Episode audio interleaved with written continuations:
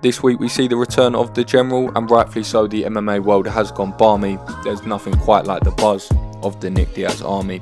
He returns this Saturday 18 years later with a tough Robbie Lawler, or the one they call Ruthless. Also respect to Devin Clark last week, who finished the fight pretty much toothless.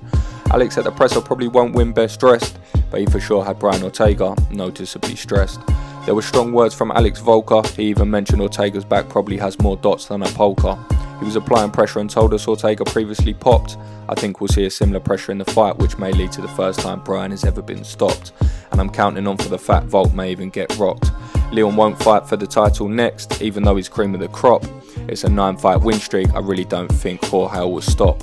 He didn't quite get Usman, and for that, he probably has Diaz's last 30 seconds to thank, but I guess it will end up with him laughing all the way to the bank because Masvidal equals cash cow. But if he goes in there with killer instinct rather than just tap tap, he'll certainly find himself fighting for that 12 pound strap.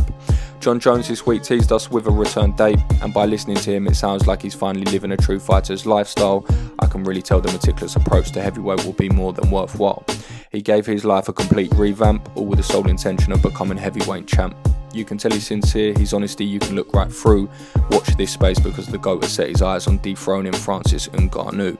In the 10 minutes since I just wrote that last verse, I even put up a complimentary post saying how he looks like he's putting his head down to ghost. I put my phone down for 10 minutes on mute, flick it back on and see Jon Jones in an orange jumpsuit.